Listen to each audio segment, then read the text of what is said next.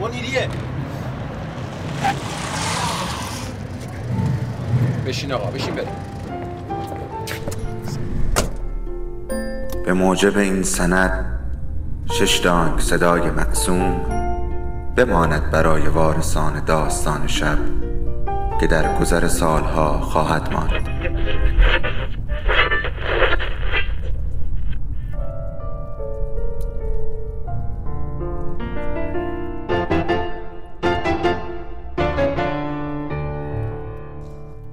فرقی نمی‌کنه کجا باشی و چی کار می‌کنی. اما از اونچه که بهش فکر می‌کنی به ما نزدیکتره. سلام. سلام به همه اونایی که صدای ما رو میشنون یا حتی کسایی که صدای ما رو نمیشنون. باران باش. هیچ کس به باران عادت نمی کند هر وقت بیاید فقط خیس می شوی.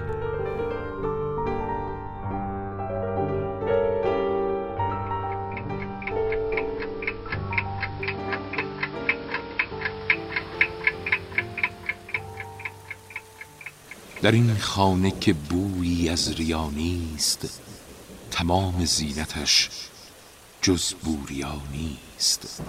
اگرچه وسعتش چون آسمان است برای دشمنی و کینه جا نیست. همیشه بوی خوب عشق دارد دمی از عطر شبوها جدا نیست. به دنبال کسی اینجا نگردید. در اینجا هیچ کس غیر از خدا نیست.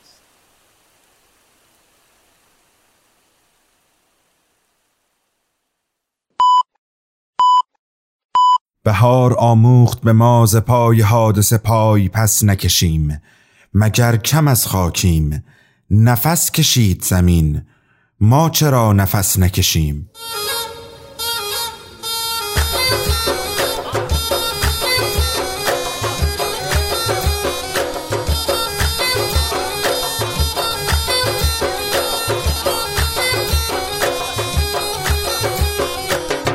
الهی قربونتون برم. خوش آمدید. به چهارمین ویژه برنامه نوروزی 1399 داستان شب.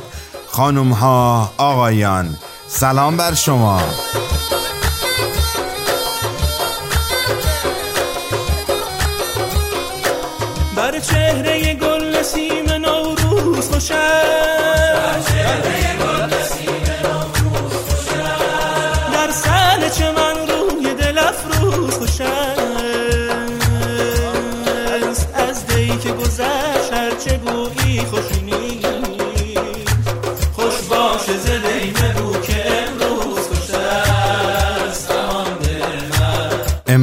دوم فروردین ماه 1399 و من محمد امین چیتکران هستم به همراه بر بچه های داستان شب با افتخار و احترام.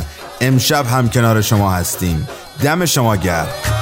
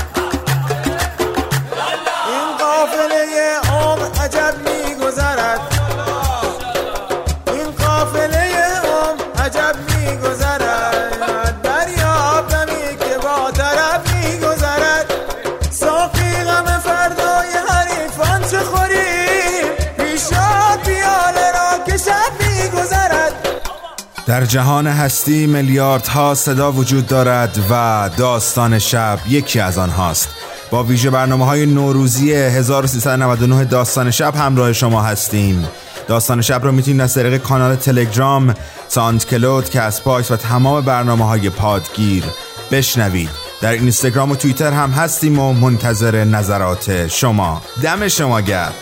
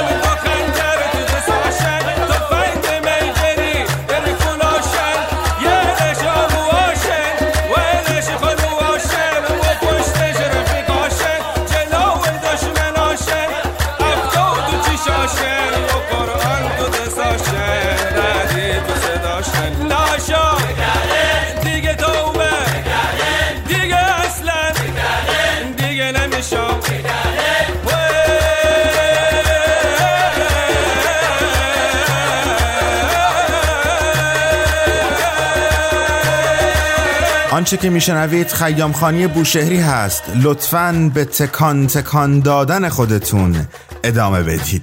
هرچند که رنگ روی زیباست مرا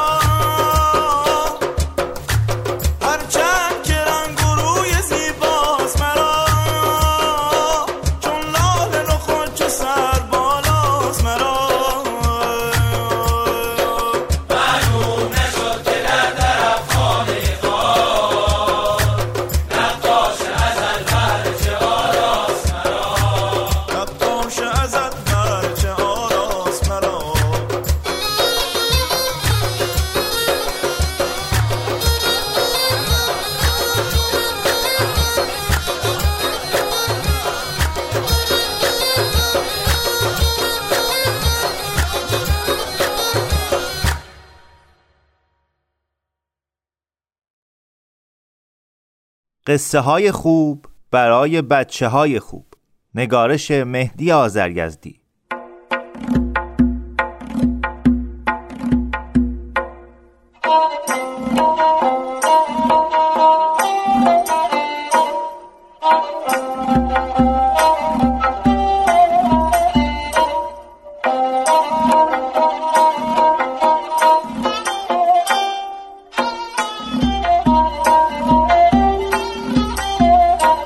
گربه روزدار روزی بود و روزگاری بود. در دامنه کوهی که گروهی مرغهای وحشی زندگی می‌کردند یک زاغ هم روی درختی آشیانه ساخته بود و یک کبک دری هم در همون نزدیکی خونه داشت. و این دوتا به حکم همسایگی با هم آشنا شدن و اونس گرفتن. بیشتر روزها اوقات فراغت خودشون رو با هم به سر می بردن و از همه جا صحبت می کردن. این بود و بود. تا یه روز کپک دری تنها به صحرا رفت و دیگه بر نگشت و چند روز هم گذشت و اثری و خبری از کپک نرسید. و زاق با خودش فکر کرد شاید بلایی به سر کپک اومده و هلاک شده باشه. بعد از مدتی یه روز یک تیهوی خوشرنگ که اون هم از جنس کپک ها و کمی کوچیکتره به اون محل رسید. و چون لانه کپک رو خالی و بی پیدا کرد اون رو آب و جارو کرد و توی اون منزل کرد. زاغ هم که از تنهایی و نداشتن همسایه و همسخن خیلی دلتنگ شده بود اعتراضی نکرد و با خودش گفت حالا که کبک دری گم شده و خبری ازش پیدا نیست چه ضرر داره که تیهو در این خونه زندگی کنه؟ این لانه در حقیقت مال کبک هم نبود بلکه مال مرغ دیگه ای بود که پیشتر از اون شکارچیان اون رو شکار کرده بودن.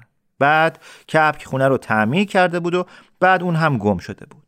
زاغ یه دست گل فراهم کرد و برای اینکه با تیهو آشنا بشه به سراغش رفت و گفت خیلی خوش اومدی صفا آوردی. راستش اینه که من توی این گوشه صحرا تنها بودم و مرغان دیگه منظرشون دورتره. توی این لونه هم یه کپک زندگی می‌کرد و برای من همسایه خوبی بود. ولی مدتیه که گم شده و حالا که از اون خبری نیست امیدوارم در اینجا به شما خوش بگذره. تیهو هم تعارف کرد و روز بعد برای بازدید به لونه زاغ اومد و بعد هم گاه گاه همدیگر رو می‌دیدن و احوال پرسی می‌کردن چندی گذشت و زاغ و تیهو تازه داشتن با هم اونس می‌گرفتن که یه روز ناگهان کب که دری از سفر برگشت و چون دید تیهوی ناشناس در لونش منزل کرده اعتراض کرد و گفت کی به تو اجازه داده توی این خونه منزل کنی؟ تیهو که کپک رو نمیشناخت و از این حرف ناراحت شده بود جواب داد به هیچ کس مربوط نیست. من توی خونه خودم نشستم. کی به تو اجازه داده که آسایش منو به هم بزنی و داد و فریاد راه بندازی؟ مگه تو مدعی العموم و دادستان بیابانی که در کار من دخالت می‌کنی؟ کپک بیشتر عصبانی شد و گفت بدبخت بی سر و پا. خونه مال منه و باید فوری تخلیه کنی و بری. تیهو جواب داد خونه در تصرف منه و تا موقعی که کسی با سند و مدرک مالکیت خودش ثابت نکنه طبق قانون من مالک اون هستم. کپک گفت تصرف تو به زور و قصبه. من شاهد دارم که خونه مال من بوده. تیهو جواب داد چه شاهدی از این بالاتر که من توی این خونه زندگی می‌کنم و تو اجاره نامه ای در دست داری که خونه رو به من اجاره داده باشی؟ خیلی هم حرف بزنی می‌گیرم پروبار تو شاخه شاخه می‌کنم. خلاصه بین اونها گفتگوی زیادی شد و کار به اونجا رسید که زاغ و مرغهای دیگه از دور و نزدیک جمع شدن. دیگران که نمی‌دونستن حق با کیه. زاغ هم که همسایه قدیم اونها بود هرچی کوشش کرد اونها رو صلح بده و به اونها نصیحت کرد که با هم زندگی کنن و با کمک اون لونه دیگه بسازن سعیش به جایی نرسید. هر یک از مرغهای دیگه هم حرف می‌زدن یا کپک یا تیهو اونها رو به طرفداری از دیگری متهم می‌کردن. عاقبت با پادرمیونی مرغها قرار شد برای رفع اختلاف برن پیش یک حاکم عادل و بیطرف تا حرفاشون رو بشنوه و بین اونها قضاوت و داوری کنه. ولی در انتخاب داور تردید داشتن.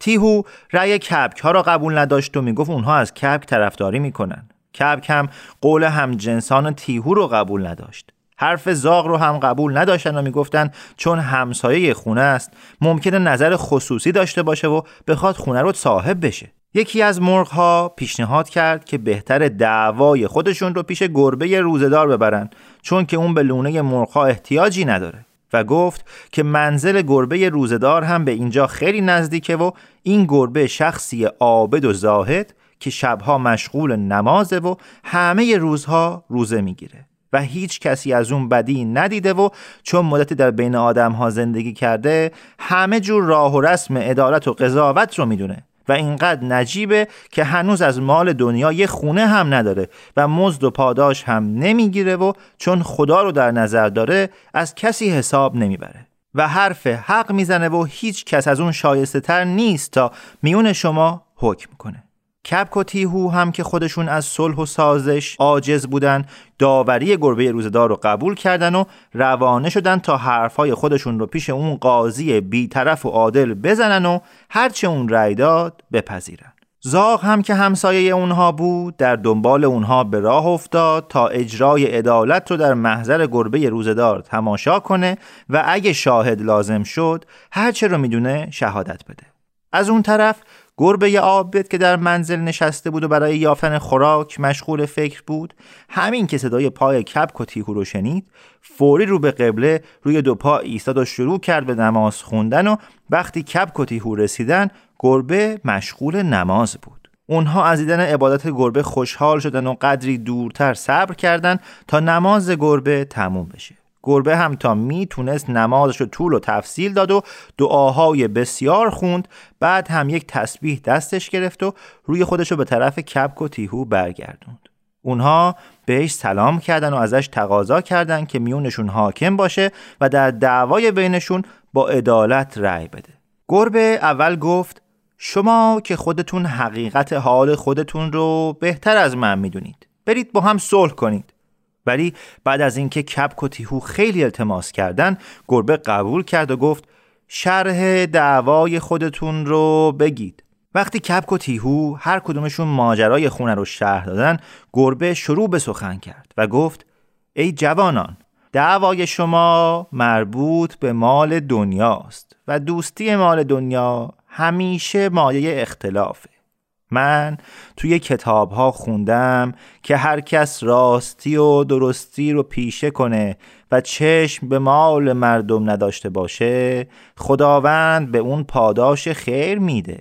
حالا پیش از اینکه وارد اصل دعوا بشیم شما رو نصیحتی می‌کنم. برادران همیشه خدا رو در نظر داشته باشید و سعی کنید آزار و اذیت شما به هیچ کس نرسه تا نزد خدا رو سفید باشید. در این وقت گربه صرفه ای کرد و بعد گفت آه که من دیگه پیر شدم و از ضعف قلب نمی‌تونم حرکتی کنم و گوشم هم سنگین شده و درست حرفای شما رو نمیشنوم. خوب قدری نزدیکتر بیاید و حرفای خودتون رو دوباره بلندتر بیان کنید تا من درست بشنوم و به وضع خونه و سابقه اون آشنا بشم و مطابق قول خدا و پیغمبر و قانون عدالت بین شما حکم کنم. کبک و تیهو از شنیدن این حرفا دلیرتر شدن و نزدیکتر رفتن. بعد کپک در جواب گربه گفت جناب آقای گربه امیدواریم خداوند کسارت شما رو شفا بده و سایه مبارک شما رو از سر ما کم نکنه. حقیقت اونه که فرمایش های شما کاملا صحیحه و اگه مردم راستی و درستی رو شعار خودشون می‌کردن و حق خودشون و دیگران رو به جای خودشون میشناختن دیگه این همه دعوا و گفتگو و شکایت و گرفتاری در میون نبود. و ما هم همین آرزو رو داریم که مطابق حق و عدالت بین ما حکم کنیم. تیهو گفت بله ما جز حق و عدالت چیزی نمی‌خوایم. گربه گفت آفرین بر شما که به حکم عدالت راضی شدید. من یقین دارم که خوشحالی مال کسانیه که همیشه طرفدار حقیقت هستند و کسی که چیزی رو به ناحق تصرف کنه اگرچه یکی دو روزی خوشحال باشه در حقیقت خوشبخت نیست. و باز قدری صرفه کرد و گفت خب حالا بگید ببینم اون خونه به راستی مال کدوم یکی از شماست؟ در ضمن قدری بلندتر حرف بزنید که من درست بشنوم و فراموش نکنید که خداوند همه چیز رو می‌دونه و باید راست بگید. کبک و تیهو که از حرفای گربه خیلی به ادارتش امیدوار شده بودن قدری پیشتر رفتن و جلوی روی گربه نشستن و همین که خواستن سخن را شروع کنن ناگهان گربه به یک حمله به طرف اونها خیز برداشت و هر دو کبک و تیهو رو به چنگ و دندون گرفت و خورد. و بعد صورت و دهان خودش رو با دستاش پاک کرد و زیر لب گفت بله وقتی دو موجود ضعیف نمی‌خوان حق خودشون رو بشناسن و شکایت خودشون رو نزد بیگانه زورمند می‌برن و از حرفهای خوش ظاهر شخص ناشناس فریب می‌خورن عدالت چنین حکم می‌کنه که من فعلا شکم خودم رو سیر کنم. این هم داستان گربه روزه برگرد من تو رو می‌خوام روح شب تو رو می‌خوام. من که فقط تنها نیستم هرگی تنهاست تو رو می‌خواد. برنده ها تو آسمون در و دشت و رنگین کمون یکم بیشتر اینجا بمون. دل دارن اونم تو رو می‌خواد نتیجه فرمایشی دروی های نمایشی. رفت و برگشت تو رو می‌خوام رفت و برگشت تو رو می‌خوام جامعه تک صدایی جنبش های اجتماعی. سبز و بنفش تو رو می‌خوام سبز و بنفش تو رو می‌خوام تو رو می‌خوام تو رو می‌خوام تو رو می‌خوام قصه شنیدید از کتاب قصه های خوب برای بچه های خوب با صدای سیروس رزوانیفر و آنچه که حالا میشنوید. تو رو می‌خوام از گروه کیوسک. نماینده عشق لاتی هواهای شکلاتی غیر علنی. تو رو می‌خوام یواشکی تو رو می‌خوام نرمش قهرمانانه. هستندا به خندوانه توافق محرمانه. حتی دوشمن تو رو می‌خواد. دکل هایی که گم شدن دریاچه ها که خوش شدن دلارایی که دود شدن دود هوا تو رو می‌خواد. گنگ نیویورک بان سنان هیچ کیتسای شهر تهران. قصابا که گیاهان عارفا که ژنرالن. تو رو می‌خوان تو رو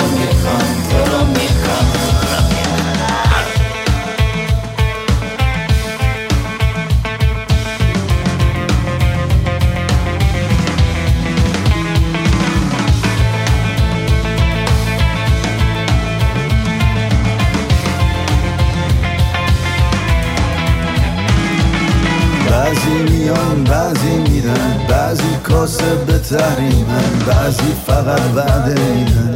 تو وعده ها تو رو می‌خوان.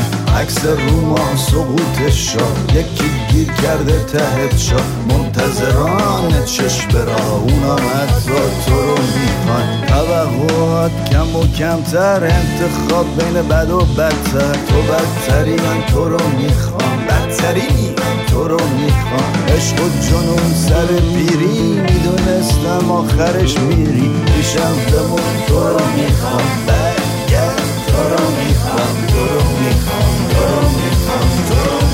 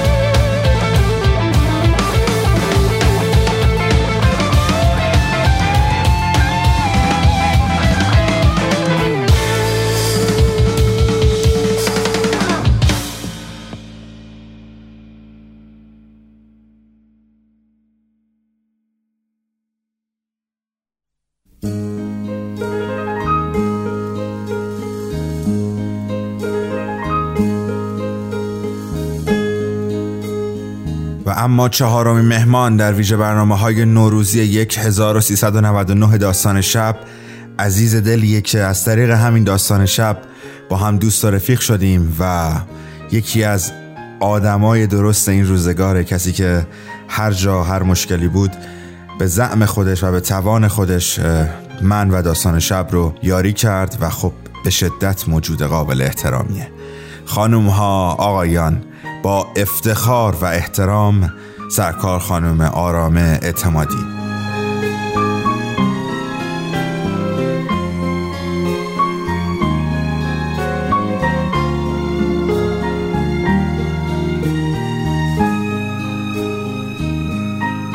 روزهای بعد می آیند و می روند.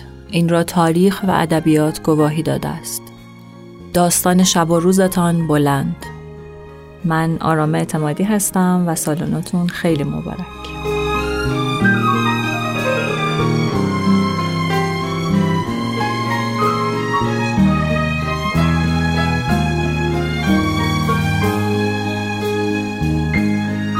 اون روز حبیب آقا برای تمیز کردن شیشه ها نیومده بود.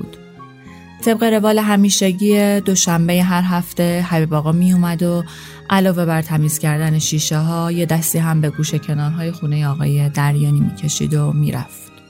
خونه های در اندشت و بی سرطه اکباتان همیشه خدا پر از گرد و غبار و خاک بودن. به قول حبیب آقا این آجرای سیمانی و بدقواره فقط روی هم بالا رفته بودن تا آدما همیشه دلگیر باشن و دلتنگ. اینقدر که حتی نظافت هفته یه بار هم قباری از دل صاحب خونه هاش نشوره. دوشنبه های حبیب آقا به استثنای بقیه روزها قبل از طلوع آفتاب شروع می شد. طبق عادت زیر سماور رو روشن می کرد. بعد رادیوی کوچکی که حاج آقا یوسفی مدیر ساختمون به مناسبت تولدش بهش هدیه داده بود رو روشن می کرد. از حاج خواسته بود رادیو رو روی شبکه پیام بذاره که از همه بیشتر اخبار می گفت. همین صدای اخبار اول صبح که اولیش هم سلامت و بهداشت بود یادش مینداخت قطره چشمش رو بریزه که تا آخر شب آلرژی به گرد و غبار اشک از چشماش سرازیر نکنه. تا موقعی که صدای از آن پخش بشه حبیب آقا هم وضوشو گرفته بود و چای رو هم دم گذاشته بود. بعد از نماز که آفتاب کم کم پیداش می‌شد حبیب آقا دمپای پلاستیکی قهوه‌ای رنگش رو که دو سایزم از پاش بزرگتر بود میپوشید و وارد محوطه می‌شد. وقتایی که دمپایی تنگ میپوشید انگشت شست پاش و استخون کنارش مثل یه سکه پنجا تومنی گرد از کنار پاش بیرون می‌زد.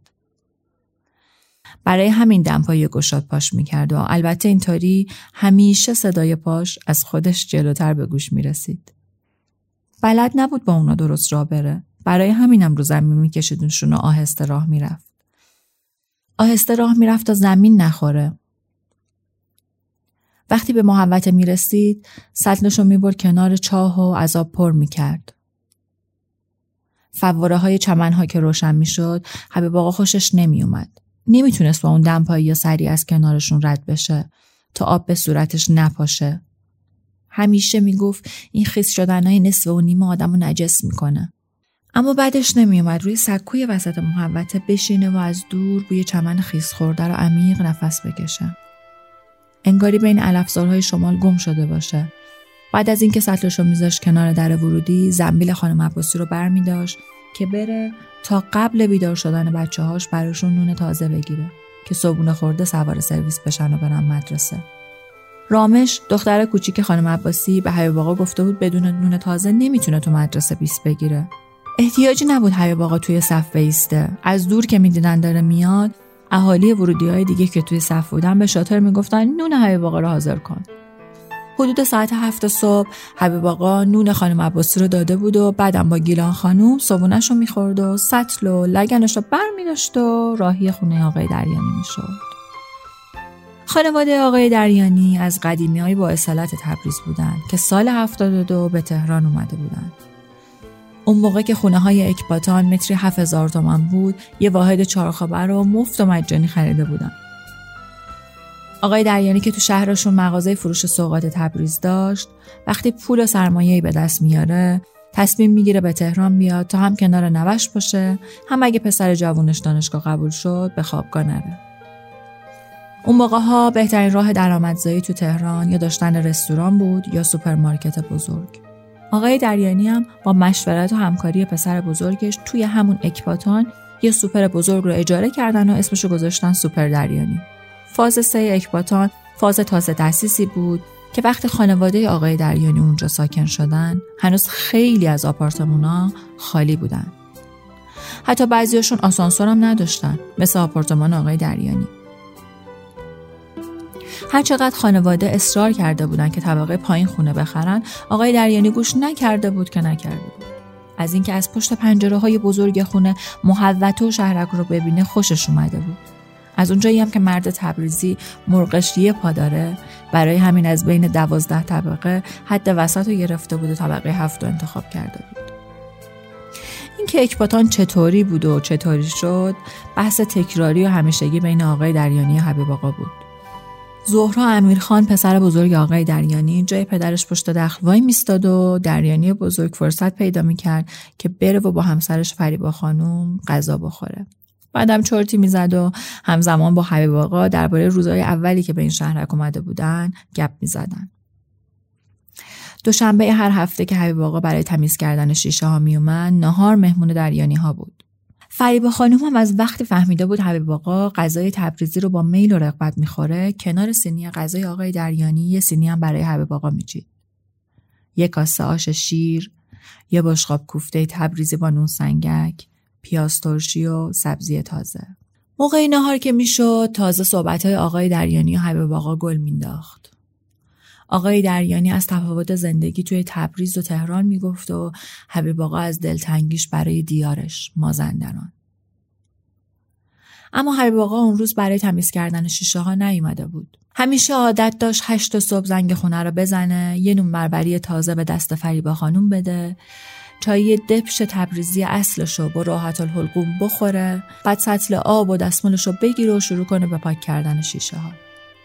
معمولا دوشنبه ها امین پسر کوچیک خانواده آقای دریانی توی خونه بود. آقای دریانی برای اینکه پسرش تو کنکور قبول بشه و بین هم ولایتی های سری بالا کنه و پوز بده امین رو پیش دانشگاهی غیر انتفاعی ثبت نام کرده بود. البته معمولا بابت پولهای اضافه که مدرسه امین ازش می‌گرفت شاکی بود و قروهاش سر نهار دوشنبه به حبیب آقا می‌زد. حبیب آقا سواد چندانی نداشت. یه استمب کوچیک همیشه همراهش بود و اگه از پستچی بسته یا چیزی مربوط به یکی از واحدهای آپارتمان رو باید تحویل می‌گرفت جای امضا انگشت می‌زد. اما حرفای آقای دریانی رو خوب می‌فهمید. نزدیک ظهر وقتی گپا گفت حبیب آقا آقای دریانی بود هر کدومشون ماجراهایی داشتن که برای هم تعریف می‌کردن و چیزایی که دربارش قر بزنن. حبیب آقا به عنوان کارگر وارد خونه دریانی ها می‌شد. ولی ظهرها توی فاصله چند دقیقه قبل از نهار این دو پیرمرد به جای کارگر و صاحب کار دو تا رفیق بودن دو تا گوش شنوا که عادتشون شده بود پای حرف هم بشینن و برای گلایه ها و شکایت های هم دیگه سر تکون بدن از وقتی امیر شاگرد مدرسه غیر انتفاعی شده بود معمولا حرفای آقای دریانی از اینجا شروع می شد که چرا این روزا مدرسه ها به هر بهانه ای از مردم پول می گیرن. حبیب آقا هم به خاطره سواد قرآنیش و خاطره بوستان گلستان خوندنش توی مکتب خونه دهاتشون برمیگشت و سفت و سخت از مزایای مکتب خونه های قدیم تعریف می‌کرد و می‌گفت یکی اون می‌گفت یکی این یکی میزای سرش حبیب آقا هیچ می‌دونی همین هفته پیش چقدر به حساب مدرسه امین ریختم؟ تازه غیر از ثبت نام و پول کلاس و کتاب هفتاد هزار تومنم بابت باشگاه ورزش ازم گرفتن. باورت میشه؟ حبیب آقا گفت خدا ازشون نگذره مگه سر گردنه نشستم بی انصافا فعلا که همین وضع لابا سر گردنه نشستن دیگه. وگرنه اینجوری مردم رو سرکیسه نمی‌کردن که. والا صد رحمت به همون تبریز ما. اینقدر هم دیگه دندونگرد نیستن. چهار تا بچه بیخبر رو برمیدارن می‌برن دور یه سالن می‌دونن. بعد بابتش پولم می‌خوان. خب مگه دویدن امکانات می‌خواد؟ بچه اگه ورزشکار باشه میره کوه جنگل پارک. یه گوشه شروع می‌کنه به دویدن. پولم نمی‌خواد. اینا بهونهشونه دریانی جان اینم نباشه یه چیز دیگه. والا ما سالی هفت ماه از اذان صبح تا اذان مغرب توی مکتب خونه وول میخوردیم و توی سر کله هم می‌زدیم. آخرش هم بابامون چهار تا خوشه انگور میپیچید توی دستمال. می‌داد به مکتب دار که مزده سالش باشه. بنده خدا تازه دعا هم می‌کرد. توقع بیشتری هم نداشت. اون دوره گذشت طبیب آقا. الان تاکستانم به نام مدیر مدرسه بزنی باز دوباره برات صورت حساب میفرسته. زیرمونی ندارن که. حالا باز شما وضعتون خیلی هم بد نیست. خانم داوری می‌گفت همین چند روز پیش ازش دیویس هزار تومن گرفتن که بچهشو ببرن اردو. صبح بردن از برگردوندن. هیچی به هیچی. برای گپ و گفت ظهر دوشنبه همیشه سوژه پیدا می‌شد. همین که حبیب آقا و رفیقش کنار هم بشینن سر حرفشون باز میشه. خرجش فقط یه چه خبر ساده است.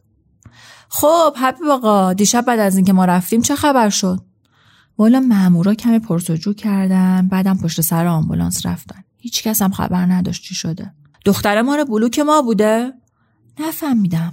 ولی جوانای محوطه اون طرف میشناختنش. دلم برای مادر و پدرش سوخت. نسوزه حبیب جان نسوزه. عاقبت اولادی که سرش به حرف بزرگترش نباشه همین میشه. شما خودت جوون داری ما هم که از چیزی خبر نداریم. غیبتشو نکنیم. استغفر الله زبون تو گاز بگیر حبیب جان. من دو تا پسر بزرگ کردم شاخ شمشاد. حواسم به همه چی بوده. همین الانم برای خاطر زندگی امینه که قربت این تهرون رو به جون خریدم. شما درست میگی. هر کدوم به یه بهونه غریب افتادیم اینجا. حبیب آقا آقای دریانی چند لحظه سکوت می‌کنن. انگاری هر کدوم تازه دارن طعم حرفایی که زدن و میچشن. حبه کج و کله قند زیر دندون حبیب آقا قرچ قرچ صدا میده و آب میشه. یه لحظه از فکرش میگذره انگار هوا سرتر شده.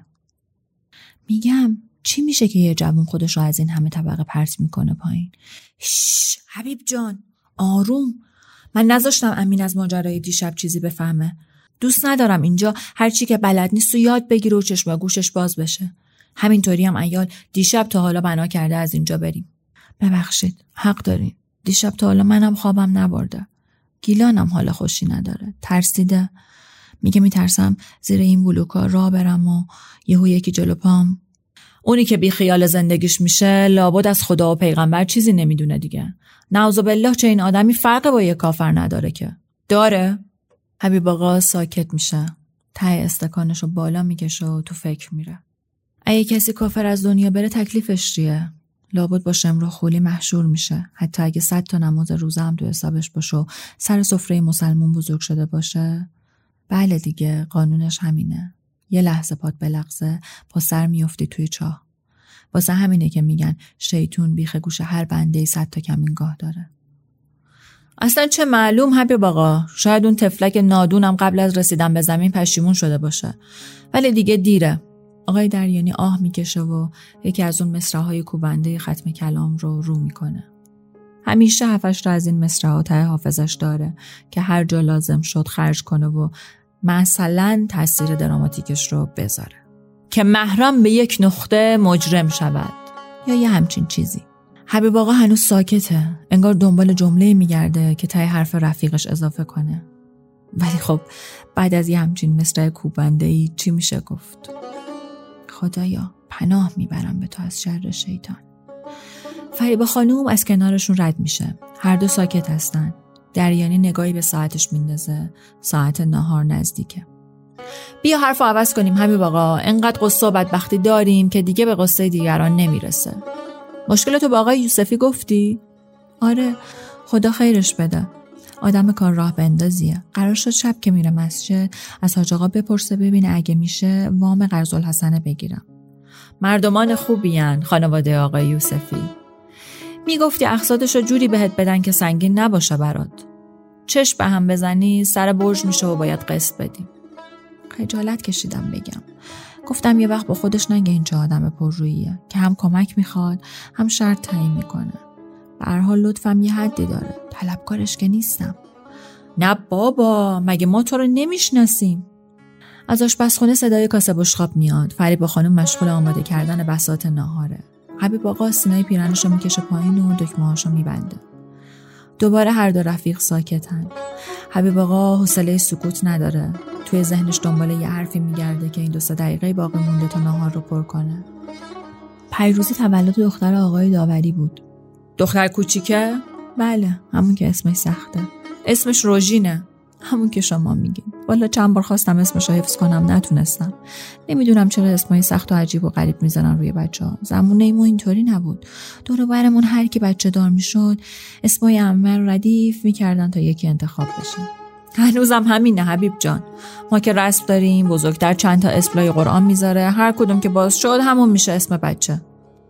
همین خوبه دیگه. آدم باید بتونه تا پیری اسم خودش رو هجی کنه. آقای دریانی بلند خندید و دست بشونه حبیب آقا زد. امان از دست تو پیر مرد حبیب آقا هم خندید. همیشه وقتی میخندید گوشه چشمش برقی از اشک تازه جمع می‌شد. حبیب آقا نگهبان آپارتمان خانواده آقای دریانی بود. اون موقع ها هر فاز اکبادان تقسیم می‌شد به چند بلوک. فاز سه که سال تأسیسش بعد از انقلاب بود دو تا بلوک بیشتر نداشت. بلوک به حروف انگلیسی و شماره یک و دو بودن. خانواده آقای دریانی بلوک دی تو زندگی می‌کردن. هر بلوک شامل چند ورودی به ترتیب شماره بود که دور محوطه های اصلی بودن. ورودی ها زیر بلوک بود و ساختمون ها روی اونا. حبیب آقا نگهبان ورودی 19 بود. البته هر سال بین ورودی ها جابجا می‌شد. نه به خاطر اینکه خوب کارش انجام نمی‌داد. برعکس به خاطر محبوبیتی که داشت. شاید اون زمان تنها نگهبانی که حواسش به همه چیز بود و همه ازش راضی بودن حبیب آقا بود. حبیب آقا پیرمرد 60 ساله ای بود که از مازندران به همراه همسر مریضش به تهران برای مداوا آمده بود. یکی از نگهبانهای ورودی های دیگه که آشنایی دوری با حبیب آقا داشت برای اینکه حبیب آقا بتونه تا زمان مداوای همسرش گیلان خانم در تهران بمونه کار نگهبانی رو بهش پیشنهاد داده بود و اونم قبول کرده بود.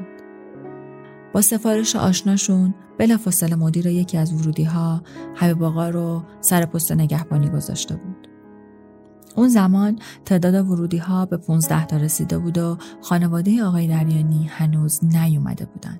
حبیب آقا خوب یادشه که برای اولین بار که وارد محوطه اکباتان شده بود از حیبت ساختمونا هول کرده بود و دست دهنش رو سفت گرفته بود خونشون یه اتاق تاریک و تقریبا نمور توی لابی ورودی و جنب دوتا آسانسور ساختمون بود. حبیب آقا انقدر توی این سالا صدای زنجیر بالا پایین بردن آسانسور شنیده بود که حتی وقتی خواب بود می‌تونست بفهمه آسانسور کدوم طبقه وایساده یا گیر کرده. اوایل صدا اذیتش می‌کرد و نمیذاشت شبا بخوابه. ولی بعدها عادت کرد و به گیلان خانومم گفته بود مثل صدای آب از چاه کشیدن با دلف گیلان خانم هیچ شباهتی احساس نکرده بود ولی به خاطر دل حبیب آقا لبخند زده بود. بعدها خاطرات آسانسور به گپهای دوشنبه با آقای دریانی اضافه شده بود. حبیب آقا برای آقای دریانی تعریف کرده بود که از سوار آسانسور شدن خیلی میترسیده. هر روز کلی جلوی در وای میستاده و تمرین می‌کرده. تا اینکه همسایه طبقه پنجم پیشنهاد تمیز کردن خونش رو در ازای پول به حبیب آقا میده. اونم برای تهیه داروهای گیلان خانم قبول می‌کنه و مجبور میشه که سوار بشه. اولین بار که سوار شده چشمشو بسته و به یاد مادرش مدام ذکر یا الله گفته تا به طبقه پنجم رسیده. وقتی به آسانسور عادت کرد یه روز گیلان خانم هم همراه خودش به آسانسور برد. گیلان خانم توانایی راه رفتن نداشت و روی ویلچر بود حبیب آقا هم برای همین به تهران اومده بود که دکترای تهرونی یه کاری کنن گیلان خانم بتونه دوباره راه بیفته. هر دو اون روزی که سوار آسانسور شدن خوب به خاطر دارن. حبیب آقا روی آینه آسانسور انقدر ادا در آورده بود که اشک از چشای گیلان خانم راه افتاده بود. حبیب آقا و گیلان خانم عاشق هم بودن. حتی با اینکه به قول قوم حبیب آقا اجاق گیلان خانم کور بود و بچه ای نداشتن. ولی با هم عاشقانه زندگی می‌کردن.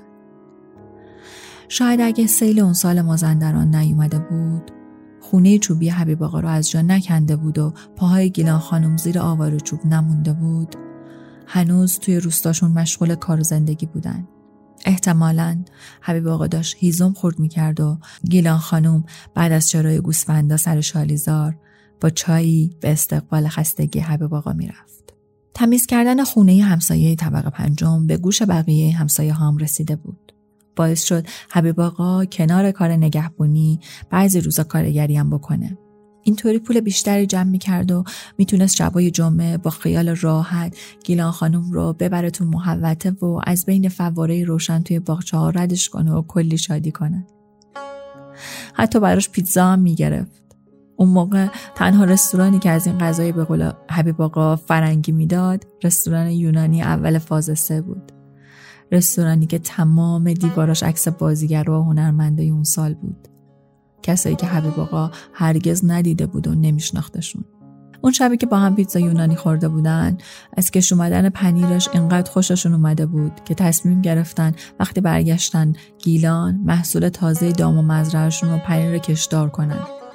اسمشم به یاد خاطرات اون روزاشون بذارن پنیر یونانی. زندگی عاشقانه و سرشار از سادگی و خنده حبیب آقا ورد زبون اهالی اون بلوک شده بود. کم کم هر کدوم از همسایه ها کاری برای اونا می‌کردن. دکتر ساختمونم هر هفته برای چک کردن فشار گیلان خانوم میومد و بهشون سر می‌زد. همسایه ها هر روز به ترتیب یه سینی غذای اضافه براشون میفرستادن. چون گیلان خانوم به عادت همیشگی از صبح زود بو و برنگ غذای شمالیش توی ورودی را میافتاد. به خصوص اگه باقالی قاطق بود و میرزا قاسمی. این وسط که مناسبتی هم پیدا می‌شد همسایه ها از شیرینی و خوراکی و برش و کیک تولد میفرستادن تا لباسایی که هنوز نو بودن و نپوشیده بودن. همه های باقا رو دوست داشتن. پیرمرد 60 ساله با چشمای آبی رنگ مثل تیله بچه ها که همیشه یه پیرن رنگ رو رفته سفید با زیر بغلای تقریبا زرد و شلوار مشکی کوتاهی که جایی برای دوخته شدن توی اون نمونده بود به تن داشت. می‌گفت این لباس کارش و توش راحته. ولی گیلان خانم گفته بود که هدیه جهاز دامادی اون بوده.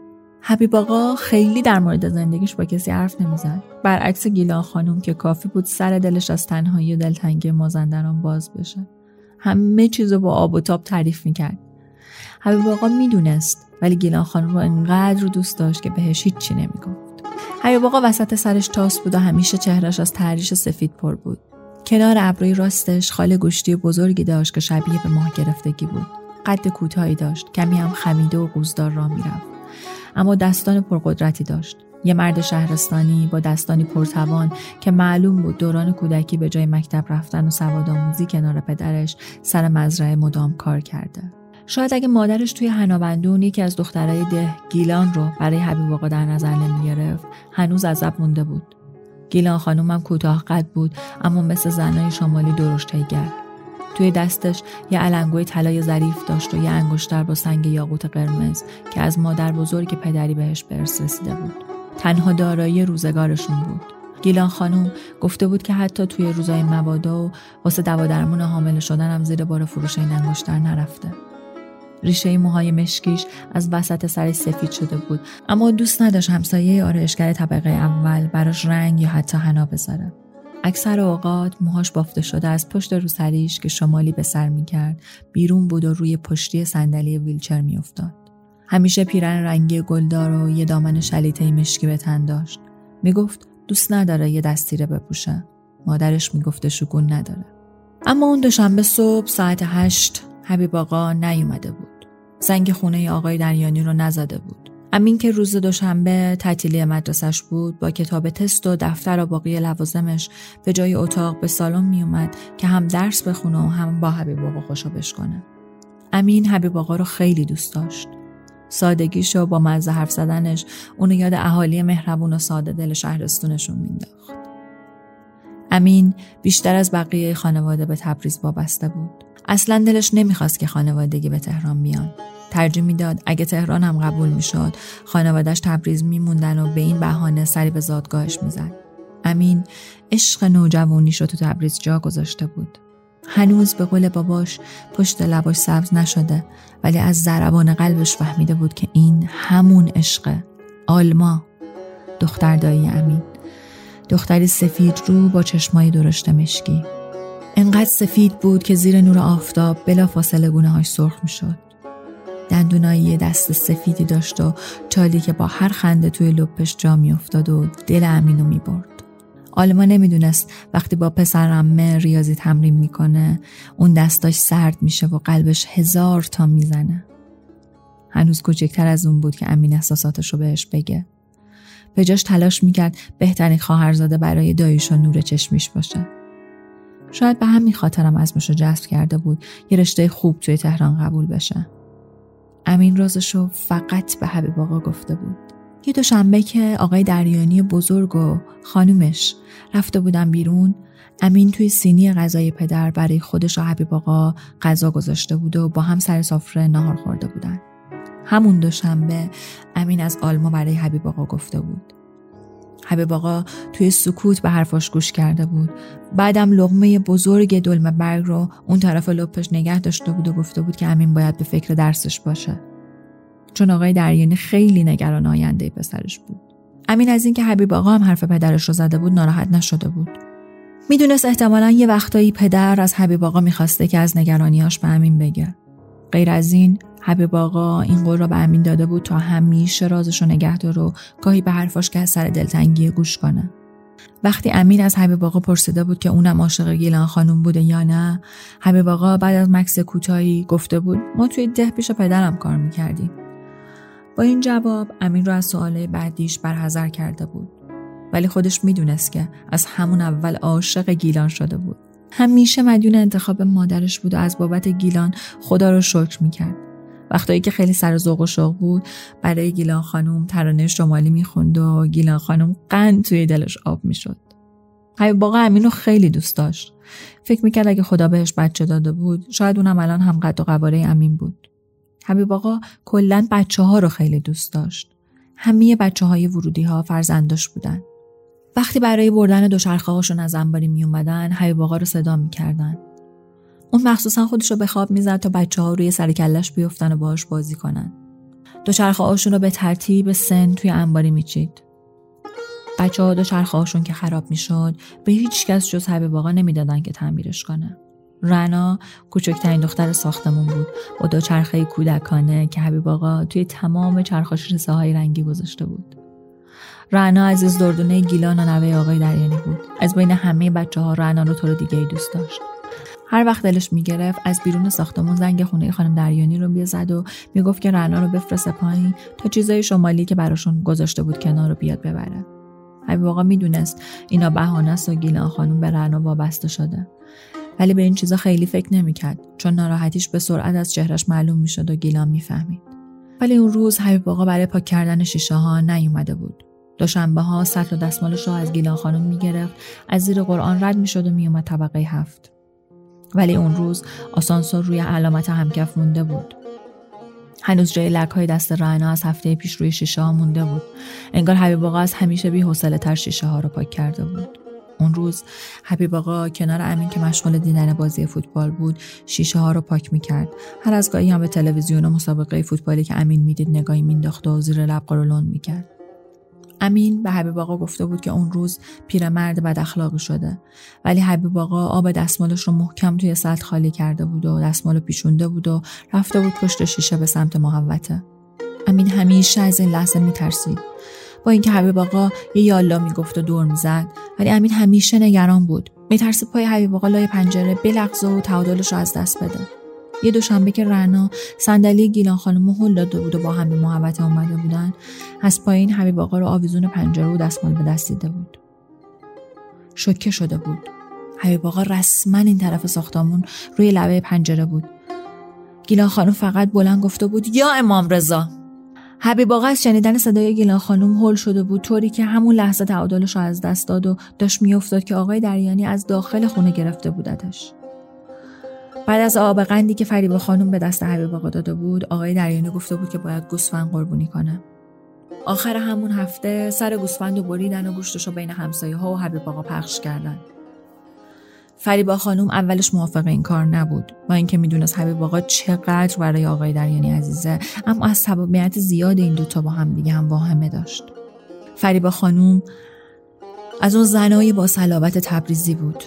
که برخلاف دخترای شهرشون دیر ازدواج کرده و به همین دوتا فرزند بسنده کرده. فریبا خانوم توی شهرشون به دخترای مقطع راهنمایی ریاضی درس می‌داد. شاید به همین خاطرم بیشتر جدی و کمتر خندان بود. زن مهربونی بود اما از منظر خودش محبت می‌کرد. پسر اولش امیر نتونسته بود آرزوهاشو برآورده کنه. درس بخونه و برای خودش کسی بشه. درست مثل پسرهای دیگه فامیل تا دیپلم خونده بود و بعد هم به بهانه سربازی و پول درآوردن قید ادامه تحصیل زده بود. در نهایت هم که گرفتار عشق شده بود و الان رسما ایالوار بود. انقدر که فریبا خانم توی 45 سالگی مادر بزرگ بود. فریبا خانم هر بار که به امیر نگاه می‌کرد آرزوهاش رو به یاد می آورد. اینکه پسرش چقدر راحت عشق و زن و فرزند و زندگی رو جایگزین آرزوهای مادرش کرده بود. به همین دلیلم امین بیشتر تحت نظر فریبا خانم بود. نمی‌خواست این پسرشم مثل امیر از دست بره و وقتی به خودش بیاد که ببینه همش مشغول پول در آوردن و شکم سیری کردن زن و زندگیشو و قسط دادن شده دغدغش. فریبا خانم اصلا برای همین دیر ازدواج کرده بود. شاید اگه ترس مادر پدرش از حرف مردم نبود هنوزم مجرد مونده بود. البته آقای دریانی هم خواستگار پیله ای بود. پدر فریبا خانوم آخرین بار ناله کرده بود که از پس این یکی دیگه بر نمیاد. همین شد که پریبا خانوم بلا فاصله خودش رو زیر سفره عقد دید و همه کل کشیدن و گفتن قسمت بوده که همه چیز زود پیش بره. ولی فریبا خانوم درس رو خونده بود. زیر بار این حرفای خرافه نمی‌رفت. تلاشش تا دو سال نتیجه داد و بعدم امیر رو حامله شد. بعدم که روتین زندگی پیش رفت و خدا امین رو بهش داد. بعد از اون فریبا خانوم با وجود اصرارای آقای دریانی برای فرزند سوم دیگه زیر بار نرفت و روی خوش نشون نداد. اون روز بعد از قربونی کردن گوسفند بین فریبا خانوم و آقای دریانی بحثی بالا گرفته بود. فریبا خانوم می‌گفت این قربونی کردن گوسفند و این ماجراها حواس امینو داره پرت می‌کنه. اما آقای دریانی از وجدان حرف زده بود که اگه حبیب آقا توجه شده بود الان دیگه درس و اینا مسئله نبود و اونا مسئول این بودن. بالاخره امین تونسته بود مادرش آروم کنه و بگه که چقدر به فکر مادرش و نگران آیندهشه. امین اون روز قول داده بود که تا پایان تحصیلات به هیچ چیزی فکر نکنه. نه سربازی نه کار نه عشق نه ازدواج. امین اون روز برای اولین بار به مادرش دروغ گفته بود. حبیب آقا از اون طرف شیشه گفته بود که امین صدای تلویزیون کم کنه اما امین گوش نمی‌داد. خیره به حبیب آقا نگاه می‌کرد که اگه خدایی نکرده اتفاق اون به تکرار بشه بتونه سریع به پر جلو و نجاتش بده. حبیب آقا که دور زده بود و این طرف اومده بود امین نفس راحتی کشیده بود. حبیب آقا نفس نفس می‌زد و روی پیشونش عرق نشسته بود. از امین یه لیوان آب خواست. امین دوباره ترس به دلش اومده بود. از بچگی هم همین بود. امیر شجاعتر بود و سر نترسی داشت. توی شهر بازی امیر بود که همه چی سوار می شد و امین فقط از پایین نگاش می‌کرد. همین نترس بودنش هم باعث شده بود یه روزی توی 20 سالگی جلوی مادر پدرش وایسا و بگه که عاشق آیلار شده و باید برن خواستگاریش. امین هرگز این جسارت رو توی خودش نمی‌دید که بتونه با مدرک دکترا هم به مادرش بگه که خاطر خواه آلماست. امین لیوان آب رو که برای حبیب آقا می‌برد دیده بود که حبیب آقا دستش روی سینه‌ش و ناله می‌کنه. هیچ وقت ندیده بود حبیب آقا از درد حرف بزن و بد اخلاق باشه. حبیب آقا توی چهره امین ترش رو دیده بود و لبخند زده بود. آب رو تا ته قورت داده بود و رو به بازیکنای تیم فوتبال گفته بود اینا حیا نمی‌کنن برهنه میان جلو مردم. امین کلی به این حرف خندیده بود و حبیب آقا رو بوسیده بود. براش توضیح داده بود که اینا بازیکن فوتبالن و لباس باشگاهشون تنشونه. گفته بود که شلوارک و تیشر یه جوری لباس ورزشی رسمی اوناست.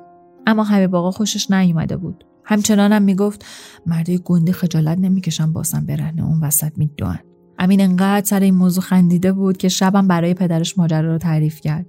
در عوض پدرم گفته بود که حبیب آقا برخلاف همیشه امروز زود کارش رو تموم کرده و جای لکه انگشتای رعنا رو خوب پاک نکرده. قرار شده بود دوشنبه بعدی فریبا خانم بهش گوشزد کنه با قدرت بیشتر شیشه ها رو تمیز کنه. ولی اون دوشنبه صبح حبیب آقا نیومده بود. آقای دریانی برخلاف همیشه این دوشنبه رو از صبح خونه مونده بود که حساب و کتاب مغازش رو بکنه. فریبا خانم هم از خدا خواسته مثل هر وقت دیگه که از بودن آقای دریانی توی خونه خوشحال می‌شد از صبح زود بیدار شده بود و دیگه قرمه سبزی رو راه انداخته بود. انقدر زیاد درست کرده بود که قصد داشت امین و زن و بچهش هم دعوت بکنه. اگه حبیب آقا هم راضی شد گیلان خانم رو هم برای نهار دعوت بکنه آقا پرویز با امیر تماس بگیر. آیلا رو رهنا رو برای نهار بیاره اینجا. غذام پربرکت شد و اندازه همه هست. باشه خانم بذار حبیب آقا هم بیاد کاراشو انجام بده خبرش می‌کنم. خب به حبیب آقا هم بگو کارش تموم شد گیلان خانم رو بیاره بالا. یه سری لباسم خواهرم گذاشته می‌خوام بدم بهشون. روی چشم. اصلا این حبیب آقا تا الان کجا مونده؟ ساعت از هشت گذشته. امین با دفتر و کتابش از اتاق بیرون اومد و همونطور که همیازه می‌کشید جواب پدرش رو داد. هفته پیش به نظرم حال ندار بودن. شاید این هفته نمی‌خواد بیاد. آقای دریانی اخمی در هم کشید و گفت حبیب آقا از این اخلاقا نداره. قوی تر از این حرفاست. تازه چیزی هم شده باشه به من حتما خبر میده. بی خبر که نمی‌ذاره. امین همینطوری که می‌رفت و دست و صورتش رو بشوره گفت به نظرم شما باید برین سراغش یا می‌خواین من برم.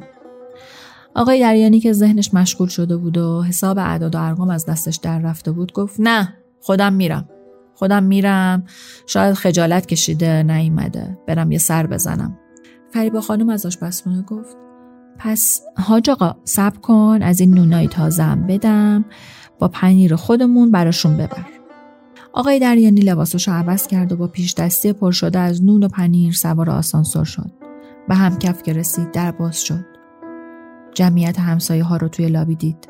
همسایه ها با چهره ناراحت و چشای پر از اشک دست روی شونه های آقای دریانی گذاشتن. آقای دریانی گیج شده بود. پیش دستی توی دستش میلرزید. خودش می‌فهمید رنگ از صورتش رفته. بالاخره طاقت نیاورد و پیش دستی از دستش افتاد و پخش زمین شد. پنیر تازه تبریزی کف لابی ورودی له و پخش شد. مردم نونو از روی زمین برداشتن و کناری گذاشتن. همه از جلوی در اتاق همه واقع کنار رفتن. انگار فقط آقای دریانی محرم بود و طاقت داشت. اما آقای دریانی هم طاقت نداشت. باور نمی‌کرد. فکر می‌کرد همه دارن شوخی می‌کنن. فکر می‌کرد شاید حبیب آقا و امین تصمیم گرفتن اونو سپرایز کنن. به هر چیزی فکر می‌کرد جز اینکه این چیزی که می‌بینه واقعی باشه. مامورای آتش نشانی توی اتاق بودن و همسایه ها رو به بیرون از لابی هدایت می‌کردن. آمبولانس هم بیرون توی محبت وایساده بود. مامورا اجازه نمی‌دادن آقای دریانی وارد اتاق شد آقای دریانی با صدایی که از ته گلو در می اومد و خفیف و خشدار بود فقط گفت حبیب جانم. حبیب آقا پایین پای گیلان خانم انگار برای همیشه خوابیده بود. گیلان خانم انگار 20 سال جوانتر شده بود. صورت هر دوشون خندون و سفید. توی دست حبیب آقا ریسه های جدیدی بود که برای دوچرخه رنا گرفته بود. حالا به رنا چی می‌گفتن؟ به بقیه بچه ها چی می‌گفتن؟ آقای دریانی جلوی در زانو زد و شونه هاش لرزید. مامورا به زحمت از جلوی در دورش کردن و گفتن هنوز خطر نشت گاز رفت نشده. یادش اومد. دو هفته پیش حبیب آقا با آقای دریانی گفته بود که گیلان خانم میگه اتاقشون بوی گاز میده. گفته بود میترسه غذا بپزه. آقای دریانی هم گفته بود میاد سر می‌زنه. اگه زیاد بود امیر رو میفرسته پهلوی رفیقش که این کار است و درستش می‌کنه. چی شده بود که آقای دریانی فراموش کرده بود؟ حالا باید امیر رو دنبال چی میفرستاد؟ پارچه سیاه واسه ورودیا و حلوا؟ حالا دوشنبه های بی حبیب آقا چطوری میگذشت؟ آقای دریانی لخت و سنگین کف لابی افتاده بود و انگار صداها رو نمیشنید. مامورا حبیب آقا و گیلا خانم رو بیرون فرستادن. آقای دریانی نمی‌تونست بلند شو بره. صداشم از ته گلو در نمیومد که کسی کمکش کنه. بالاخره یکی از همسایه ها یالا گفت و بلندش کرد. آقای دریانی به سمت آمبولانس رفت. به صورت سرد و خندون حبیب آقا دست کشید. ریشاش از همیشه بلندتر شده بود. اشکهای آقای دریانی روی صورت حبیب آقا پرت می و اون به خواب ابدی رفته بود. ملحفه سفید روی صورتش کشیده شد و ماشین با صدا به سرعت از جلوی ورودی دور شد. آقای دریانی شکسته شده بود و فکر می‌کرد چه بهتر که امین و رنا و بقیه بچه ها رفتن حبیب آقا رو ندیدن. حالا باید به رنا می‌گفتن حبیب آقا برگشت مازندران باید می‌گفتن گیلا خانوم خوب شده و راه رفته و سر مزرعهشون برگشتن. شونه های آقای دریانی از گریه بالا و پایین می‌شد و همسایه ها دورش برای دلداری جمع شده بودن همسایه ها خبر دادن که مامورا گفتن گیلا خانم از نشت گاز رفته بوده و حبیب آقا استقلبی کرده. آقای دریانی حرف امین یادش اومد که گفت حبیب آقا هفته پیش حال ندار بود و دستش روی سینش کاش زودتر فهمیده بود. کاش کاری کرده بود. معلوم بود حبیب آقا بدون گیلان خانم دووم نمیاره. آقای دریانی از جمعیت دور شده و روی محبت نشست و چشماشو بست کاش دوشنبه ها نبودن. کاش تبریز مونده بودن. کاش به تهران نیومده بودن.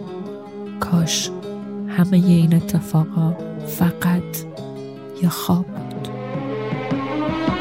وقتی میای صدای از همه جاده ها میاد.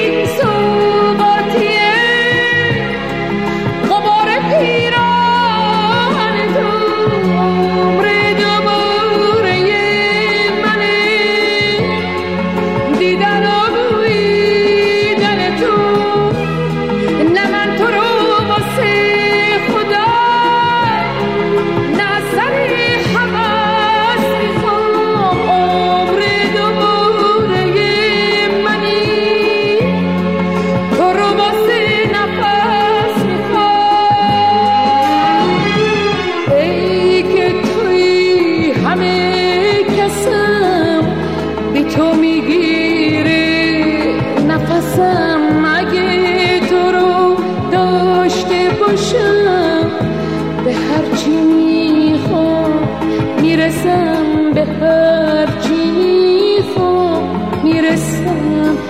داستانی شنیدید با عنوان حبیب آقا نوشته نازنین غنبری با صدای چهارمین مهمان ما در ویژه برنامه های نوروزی 1399 داستان شب آرامه اعتمادی نازنین و آنچه که حالا میشنوید. سوقاتی با صدای خانم هایده.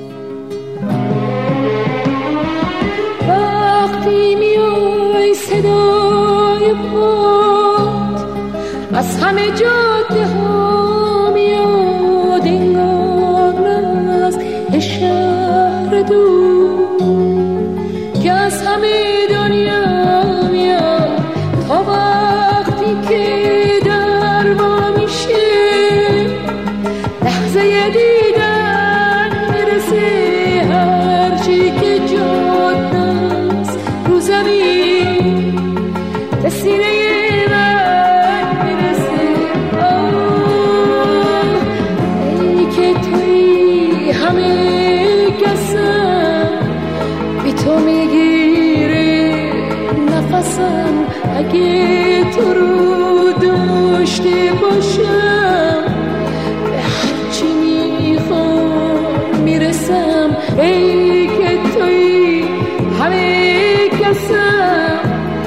تو می‌گیره.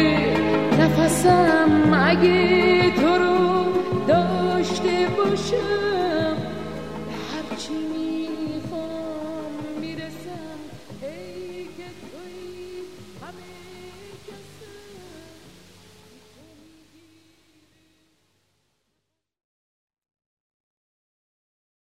المنت لله که در میکده باز است. المنت لله که در میکده باز است زان رو که مرا بر در او روی نیاز است. حقیقت است. در میکده باز است همه چشم مناز است.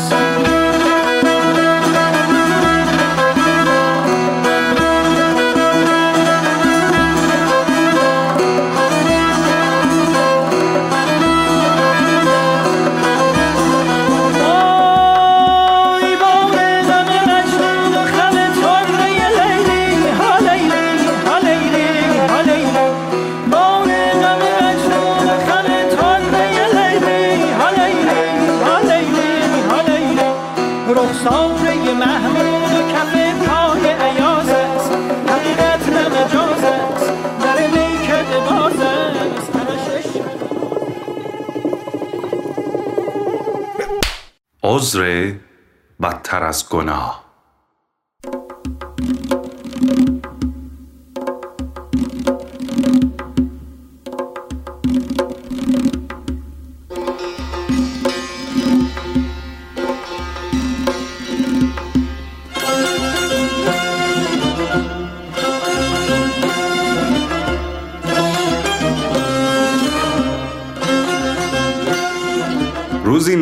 شاه در یک مجلس خصوصی که از درباریان تشکیل یافته بود روی به اطرافیان خود کرد و پرسید چه کسی می‌تواند بگوید عذر بدتر از گناه چیست؟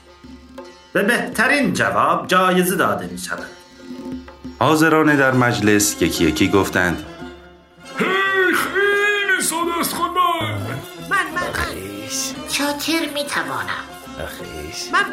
یه ذره من پایین بگویم رو بخورم. اگر اجازه. بفرمایید بنده عرض می‌کنم. همین من می‌دانم قربان. جوابهای متعددی می‌توان به این سوالات. مهم این است که کدام را اعلی حضرت بپسندند. بعد از اینکه همگی موافقت خود را با بیان مفهوم واقعی عذر بدتر از گناه اعلام داشتند با اشاره ناصرالدین شاه یکایک عقیده خیش را بیان کردند هیچ کدام مورد قبول واقع نشد اتفاقا کریم شیری هم در مجلس آن روز حضور داشت و با دقت به سخنان آنان گوش می کرد. در این وقت که همه از دادن جواب عاجز شدند ناصرالدین شاه کریم را مخاطب ساخت و از او پرسید کریم تو می توانی عذر بدتر از گناه را برای ما شهر دهی؟ کریم شیرهی گفت قربان این همه آدم فاضل و عالم که نتوانند. بنده دلغک چگونه می‌توانم و بعد این شعر را خواند. جایی که عقاب پر بریزد از پشه لاغری چه خیزد؟ دو روز از این ماجرا گذشت و کم کم موضوع به فراموشی سپرده شد. ظهر روز سوم که ناصرالدین شاه توی راهروهای کاخ گلستان قدم می‌زد یک مرتبه کریم شیرهی از پس ستونی سر به در آورد و از پشت پرید و شاه را در آغوش گرفت و دیوانوار مشغول بوسیدنش شد ناصرالدین شاه از این عمل او یکی خورد و فریادی کشید. بر اثر صدای او ناگهان دهها پیش خدمت و نگهبان و خاجه به راه رو دویدند و با چشمهای از حدق درآمده به شاه و کریم نگریستند. وقتی چشم ناصرالدین شاه به قیافه مضحک کریم شیره افتاد با خشم و غضب فراوان بر سر او بانگ زد که مرزک پدر سخته این چه کاری بود که کردی؟ کریم دست باچه شد و در حالی که ظاهرا به خود میلرزید گفت قربان خیلی معذرت می‌خوام. من من شما را به جا نیاوردم. خیال کردم که اولیا حضرت ملکه هست. ناگهان خون به چهره ناصرالدین شاه ریخت و با بلندترین صدای ممکن خود فریاد زد. بی شرم بی حیا تو برای من عذر بدتر از گناه میآوری؟ بگویید می غضب بیاید سر این مردی که این نفهم و احمق را همینجا از تن جدا سازد. دستور ناصرالدین شاه برو برگرد نداشت. به این جهت رنگ از روی همه پرید. ولی کریم مثل کوهی استوار بر جای ایستاد و خم به ابرو نیاورد. چند لحظه بعد که شاه کمی آرام گرفت کریم لبخندی زد و خطاب به ناصرالدین شاه گفت بله قربان. این را می‌گوییم عذر بدتر از گناه. ناصرالدین شاه ناگهان یکی خورد و موضوع را به خاطر آورد و آن وقت چهرش از هم گشوده شد و قاه قاه بنای خنده را گذارد حاضران نیز با دیدن سیمای شاد شاه نفسی به راحتی کشیدند و همراه او خندیدند. در خاتمه ناصرالدین شاه به قول خود وفا کرد و دستور داد کیسه ای پر از اشرفی به کریم بدهند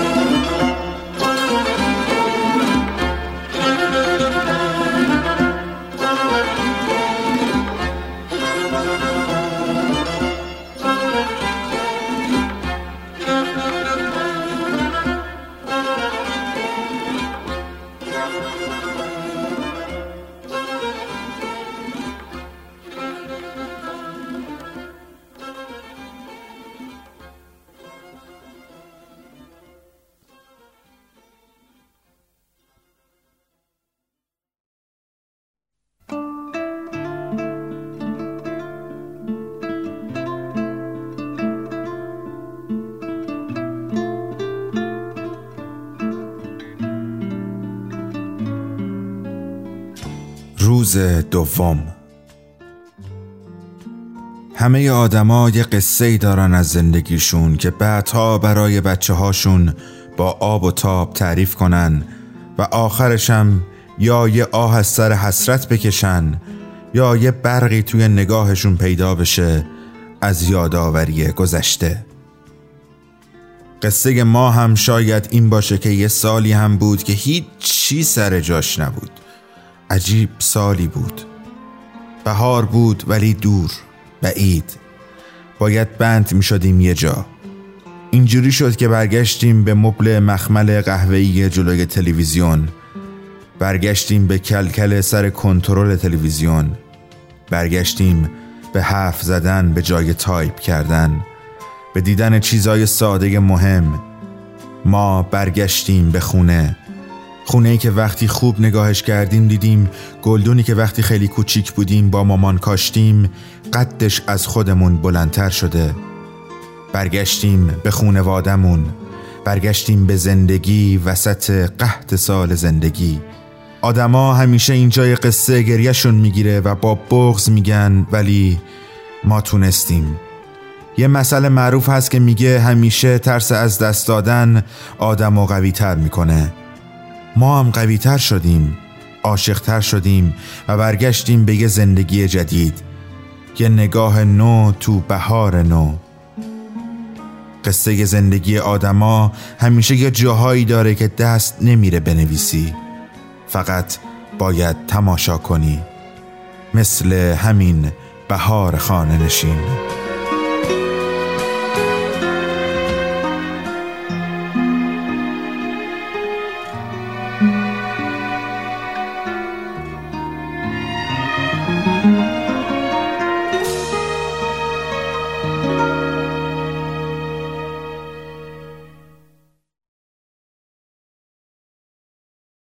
متنی برای شما خواندم. نوشته سیمین کشاورز. قبل از آن قصه کریم شیرهی رو شنیدید. کاری از برنوش پورغفار و مرساد گنجاور.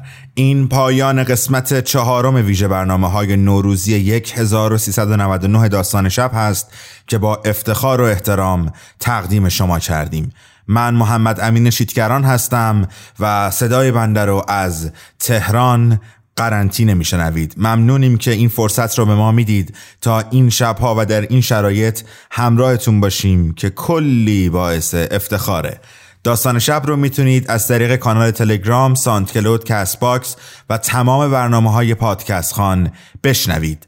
در اینستاگرام و توییتر هم هستیم و واقعا خیلی برامون مهمه که برامون کامنت بگذارین و نظراتتون رو راجع به آنچه که میشنوید از برنامه های ما نقد نظر سوال هرچی زیر پست مربوط همون پادکست برای ما کامنت کنید و بنویسید. در پیش رو گلهای شمدانی رو میشنوید با صدای علی زند وکیلی موسیقی علیرضا جان افکاری و آوای همراه خالو قنبر راستگو. دم شما جرم ممنونیم از همراهیتون. فردا شب رأس ساعت 11 با یک مهمان جذاب دیگه برمیگردیم پیش شما. شب شما بخیر. گلهای شمدانی همه شکل تو هستند رنگین کمان را بر سر زلف تو بستند تا تاق ابروی بت من تا به تا شد. دردی کشان پیمان هاشان را شکستند. یک چک ماه افتاده بر یاد تو و وقت سهر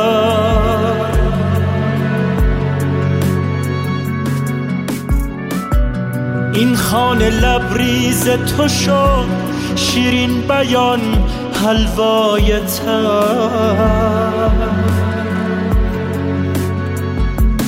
امشب تمام عاشقان را دست به سر کن یک امشبی با من بمان با من سهر کن. بشکن سر من کاسه ها و کوزه ها را. کچ کن کلاه دستی بزن مطرب خبر کن.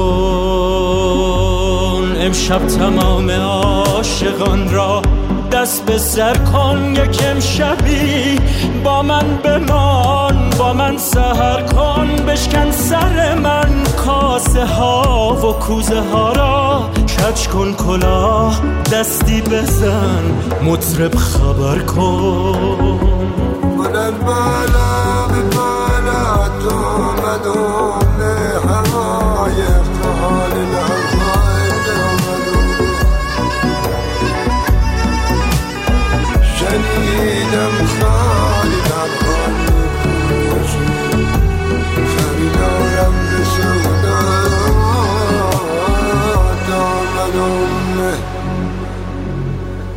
تو میر عشقی تو میر عشقی عاشقان بسیار داری. پیغمبری با جان عاشق با جان عاشق کار داری.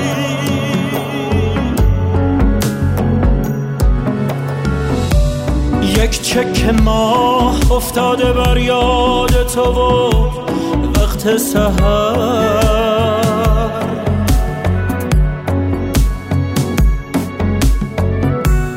این خانه لبریز تو شد شیرین بیان حلوای تر.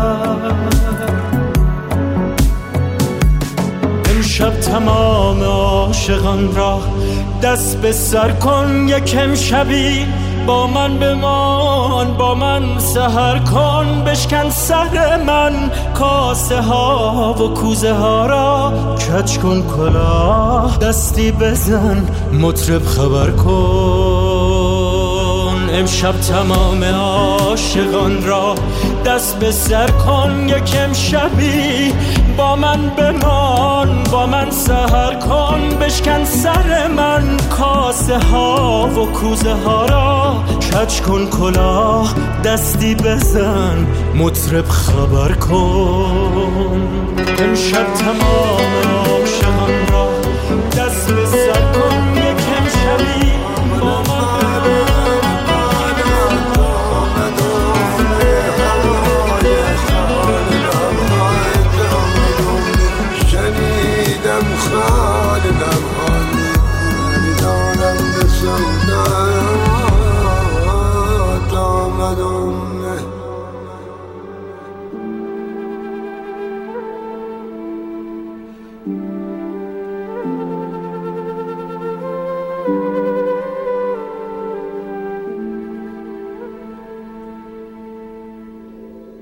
داستان شب بهانه است. برای با هم بودن دور هم نشستن شنیده شدن.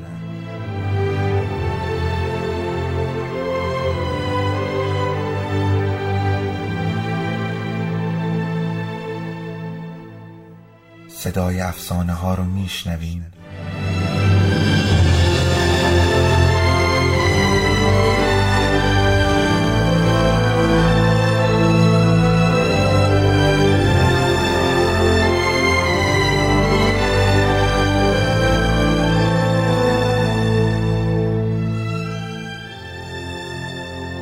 下辈子没。